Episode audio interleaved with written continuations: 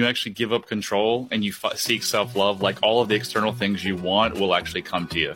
Mm-hmm. Um, so, Dave, uh, a month before your wife picked up and jumped on a jet and left you in, in Hawaii by yourself, if you would have been listening to this podcast and you heard the part which I'm getting ready to say now, that self love is maybe the, the biggest component to, to pure happiness and freedom and joy, right? yeah, where'd you get that shirt? He's got it from my brother Brad. He's holding up a shirt that says "Love Yourself." Um, my shirt says "The only diet that works is self love."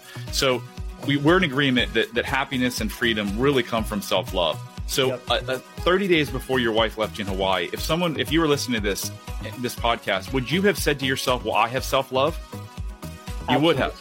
I yeah. would have. And, tell, so, so, and me too. So tell me, because there's a lot of people that are going to be listening to this saying the same thing because you and I said it. And when I tell people now this, and I say, "Hey," you know, I, I, I teach self love to find freedom. They're like, "Oh, I love myself," and then I look at their behavior. I'm like, uh, "No, you don't."